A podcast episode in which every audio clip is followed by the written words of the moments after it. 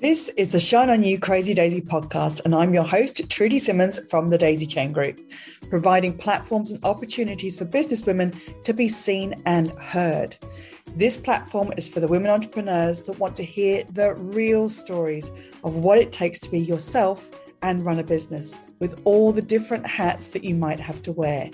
Come and join the Shine On You Crazy Daisy membership, offering online networking, co working, collaboration, and monthly masterclasses for you to grow your knowledge. Go to thedaisychaingroup.com for more information. These are the platforms to hear and share the stories of the tenacious, the rebellious, and the resilient women that are working towards the future that they build for themselves and their families. Hello and welcome to the Shine On You Crazy Daisy podcast. And today I am thrilled and excited to introduce you to Kate Adie from Kate Adie Coaching. Kate, thank you so much for being involved in Shine On You Crazy Daisy book five and in the podcast. Please tell us about your business. Oh, amazing to be here. Thank you, Trudy. My business, so Kate Adie Coaching, I coach well, two main things. First of all, parents who are going through parent transition so pre, during, and also on return. I really do focus on the return, both for mums and for dads, mainly returning to corporate life. Mm-hmm. But I also work as a quality of mind um, coach, and I can go into that bit a little bit more de- detail later, um, working with leadership teams and with um, leaders one to one as well.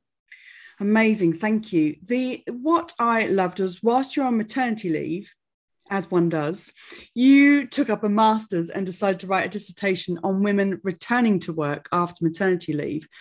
Was it cathartic to do this?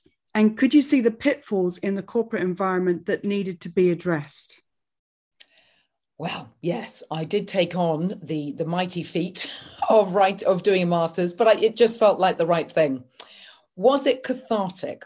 I would say that to a certain extent, yes, because I actually wanted to do this research with um, talking to women um, about the challenges that they were facing returning to corporate life.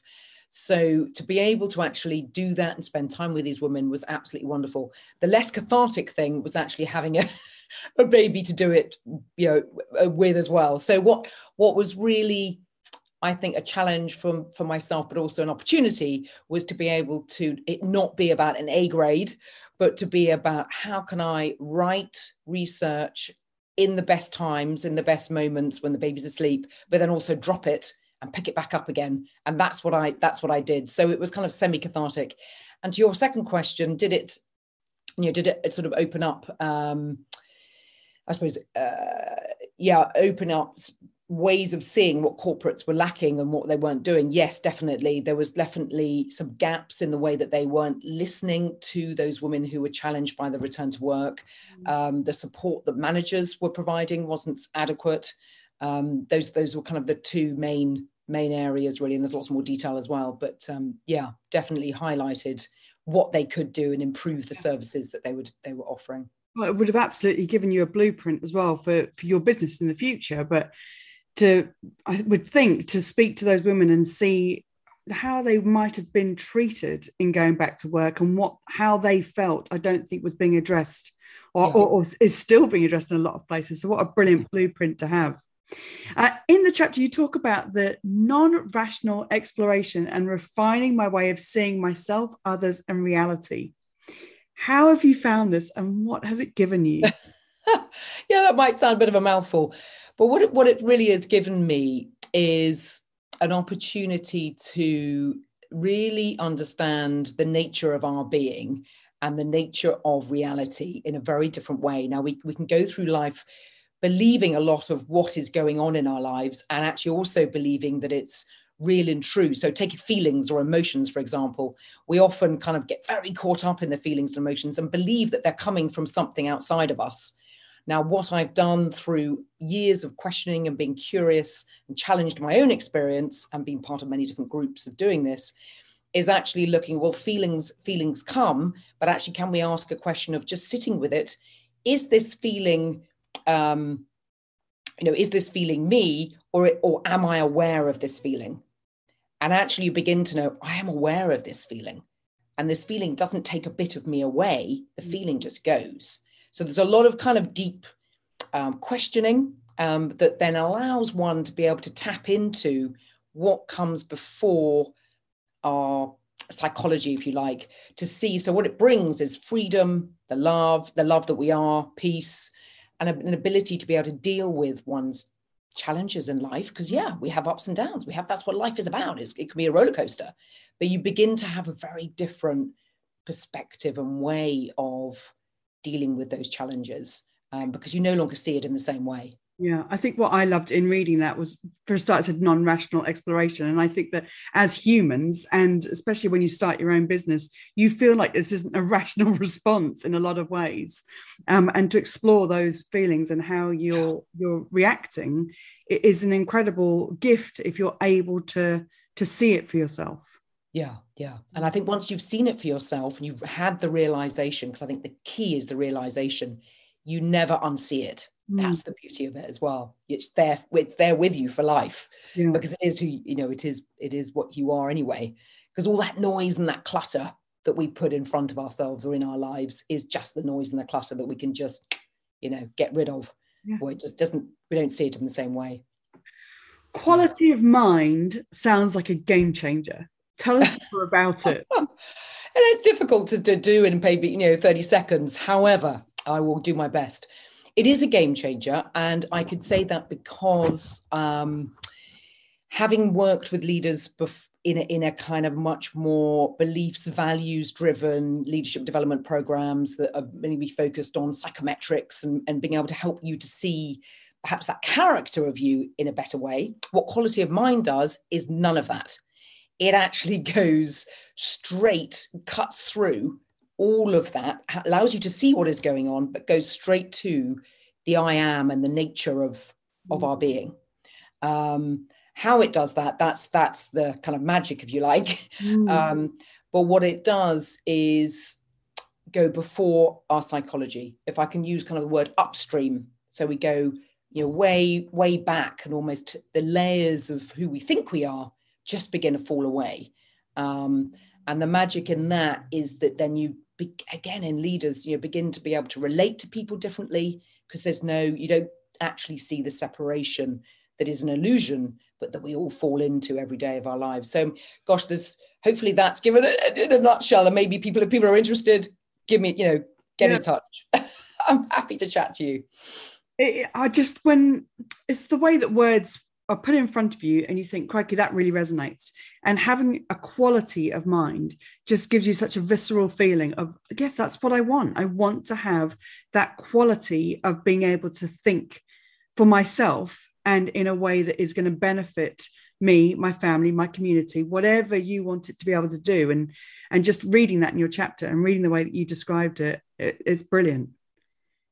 Well, it's it, it is, yeah, it is life changing. I think it's um and the quality if i can use kind of a, an analogy with an, like an aperture the quality when you have that wide aperture mm. and feel alive and live you know just vibrant and can tap into the confidence and the re- resilience that is us mm. anyway that is the beauty and being able to actually live in that space rather than in the mind let's say in a very contracted yeah. aperture where we see ourselves as very limited and everything's very heavy and stressful and and hard I mean, why would you want to be that? But a lot of us do. a lot of us live too many hours of our of our lives in that very closed, tight aperture of life. And yeah, it's a wonderful, wonderful way to work with people because it mm.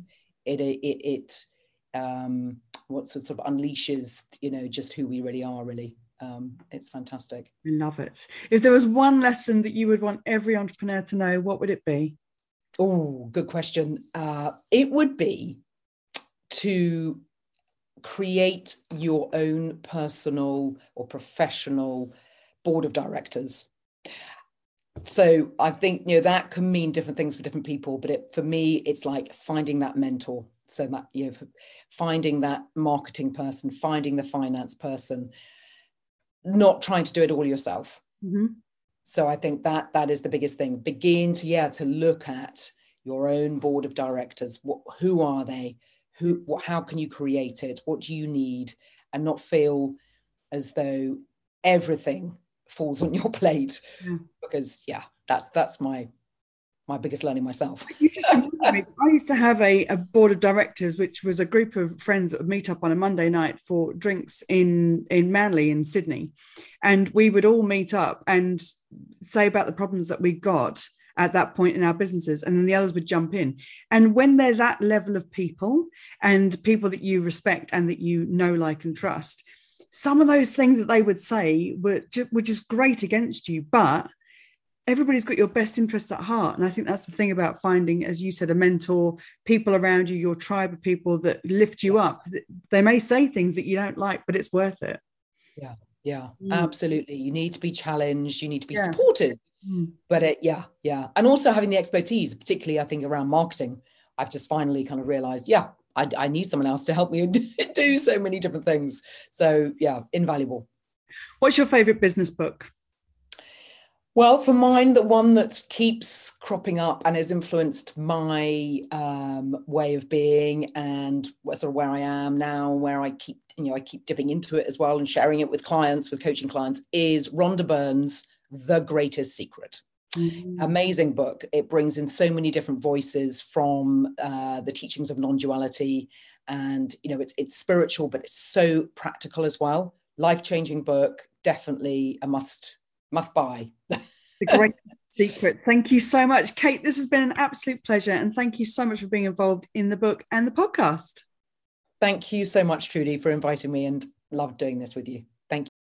Thank you for listening. If you like what you've heard, please leave a review and come back for more inspiration.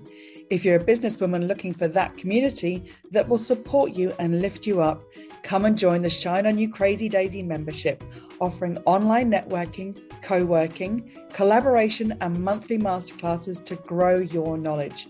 Go to thedaisychaingroup.com for more information. And for even more inspiration, please go to the link under this video and get your copy of the Shine On You Crazy Daisy series of books with inspirational and motivating stories from businesswomen around the world.